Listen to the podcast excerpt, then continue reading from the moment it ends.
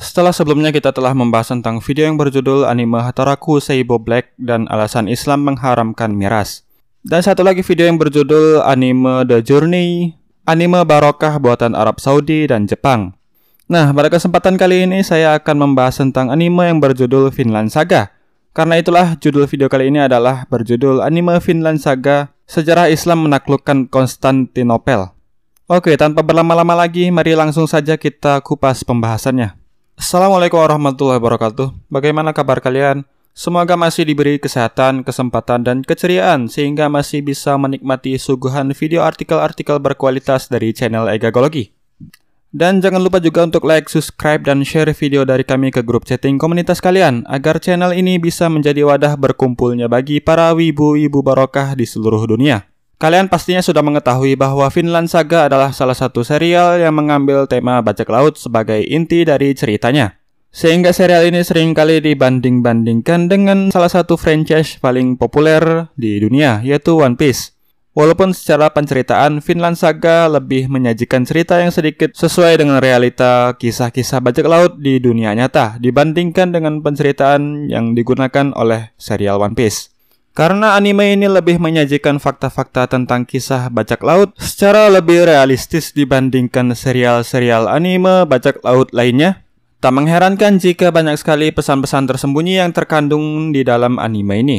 Ya, video kali ini adalah kelanjutan dari video saya sebelumnya yang berjudul Anime Vinland Saga dan Pesan Islam di dalamnya. Jika di video sebelumnya saya telah membahas ajaran Islam yang terkandung di dalam anime Vinland Saga tentang pembebasan budak dengan cara penebusan yang sesuai dengan harga pasar.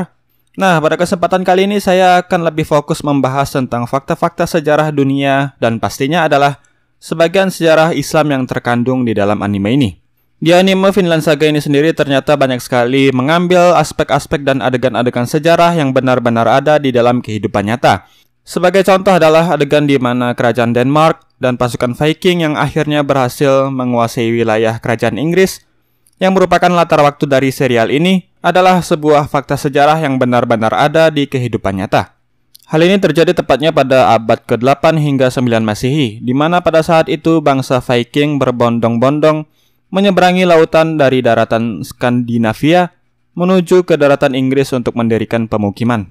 Lalu di episode ke-9 kita diperkenalkan salah satu karakter yang merupakan pangeran dari Denmark. Karakter tersebut bernama Canute atau Canute. Ternyata tokoh tersebut benar-benar ada di kehidupan nyata. Pangeran Canute atau Canute lahir pada tahun 954 Masehi dan meninggal pada tahun 1035 Masehi. Bahkan di kehidupan nyata ia memiliki gelar tersendiri, yaitu Canute the Great, karena ia tercatat pernah menguasai daratan Inggris, Norwegia, dan Denmark, serta sebagian Swedia sekaligus. Selain Canute, serial ini juga ternyata mention salah satu tokoh nyata lainnya, yaitu raja bernama Harald I dari Norwegia yang hidup pada tahun 850 Masehi hingga tahun 933 Masehi. Namun ia hanya ditampilkan sebagai sebuah flashback dari salah satu karakter bernama Leif pada episode ke-1. Selain fakta-fakta sejarah di atas, anime ini juga menyisipkan salah satu adegan yang menurut saya terinspirasi dari sejarah Islam. Ya, adegan dan pesan itu terjadi di episode ke-7. Di mana diceritakan bahwa di episode ini para pasukan bajak laut pimpinan Askeladd yang disewa oleh kerajaan Denmark untuk menyerang Inggris diperintahkan untuk mundur dari tanah Inggris. Dikarenakan faktor cuaca dan musim yang terjadi di Eropa pada saat itu memasuki musim dingin, sehingga sangat berisiko jika memaksakan diri untuk bertarung di musim dingin.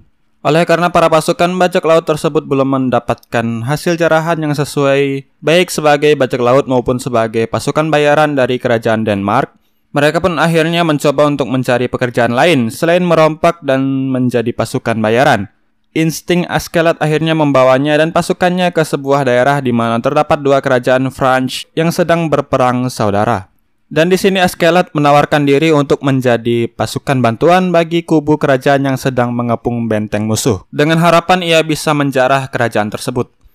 Dan sang karakter utama dari serial ini yaitu Torfin akhirnya dikirimkan sebagai jaminan atas kejujuran Askeladd dan sebagai penghubung antara pasukan Askeladd dengan pasukan kerajaan penyerang benteng. Singkat cerita akhirnya pasukan Askeladd menyerang benteng kerajaan musuh. Namun benteng tersebut di sekelilingnya dikelilingi oleh sungai yang cukup lebar Dan pintu gerbang benteng itu pun hanya bisa diakses melewati jembatan sempit yang digunakan untuk mengacaukan barisan infanteri musuh. Tidak kehabisan akal, Askeladd dan pasukannya pun akhirnya mengambil strategi yang cukup nekat, yaitu menggotong kapal-kapal mereka dari lautan lepas menyeberangi pulau yang merupakan wilayah dari kerajaan yang dibantunya menuju ke sungai yang mengelilingi benteng musuh tersebut, sehingga ia bisa menyeberangi sungai menuju ke pulau di seberang sungai yang merupakan daerah dari kerajaan musuh.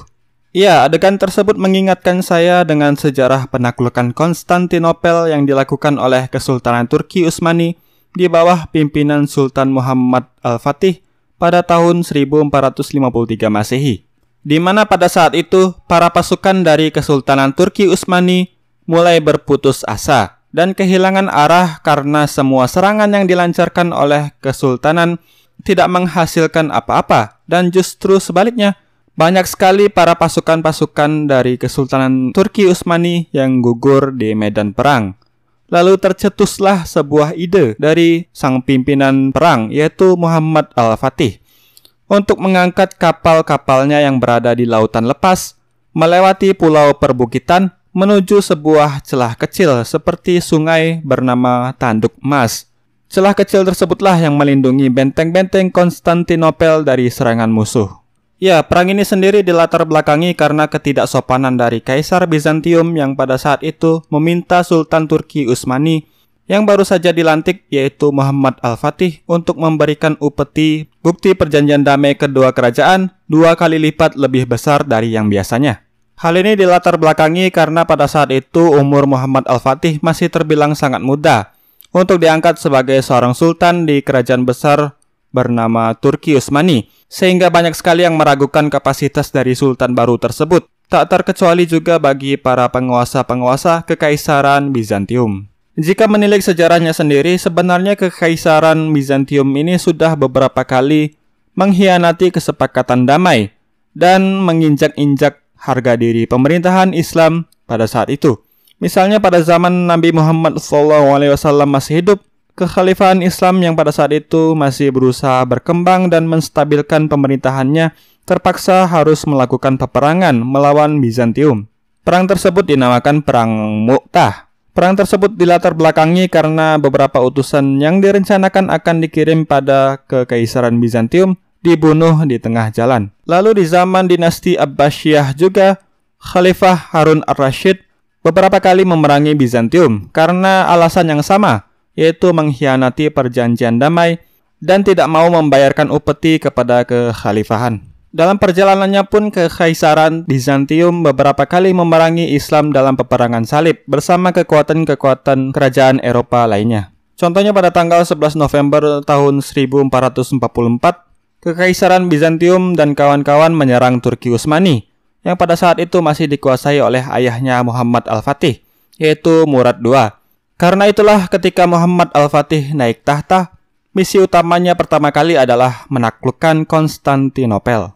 Pada tanggal 6 April 1453, serangan dimulai. Pasukan Turki Utsmani mengerahkan 140 buah kapal perang dan 320 buah perahu dengan tentara berjumlah 150.000 orang, termasuk 12.000 pasukan khusus Janissari, serta sebuah teknologi persenjataan revolusioner paling mutakhir di zamannya, yaitu Mariam Orban. Seperti yang telah saya katakan di atas, semua persiapan dan penyerangan menggunakan senjata dan pasukan-pasukan tersebut pun gagal total. Setelah 2 minggu serangan dilancarkan, kota itu masih mampu bertahan. Oleh karena itu, pada tanggal 21 April tahun 1453 Masehi, Muhammad Al-Fatih pun memerintahkan para pasukannya untuk mengangkat kapal perangnya dari lautan dan diseret ke daratan melalui Bukit Galata menuju wilayah Tanduk Mas dengan menggunakan bantuan kayu bulat yang dihaluskan menggunakan lemak sapi sebagai landasan untuk memudahkan kapal diseret menaiki bukit. Dan karena strategi gila itu pula lah akhirnya Konstantinopel bisa ditaklukkan oleh pasukan Islam di bawah komando Muhammad Al-Fatih. Oke, mungkin sekian dulu pembahasan kita tentang video yang berjudul anime Vinland Saga dan sejarah Islam menaklukkan Konstantinopel. Semoga video kali ini bisa bermanfaat untuk kalian dan jangan lupa juga untuk like, subscribe, dan share video dari kami ke grup chatting komunitas kalian. agar channel ini bisa menjadi wadah berkumpulnya bagi para wibu-wibu barokah di seluruh dunia. Akhir kata, assalamualaikum warahmatullahi wabarakatuh. Salam hangat Egagology.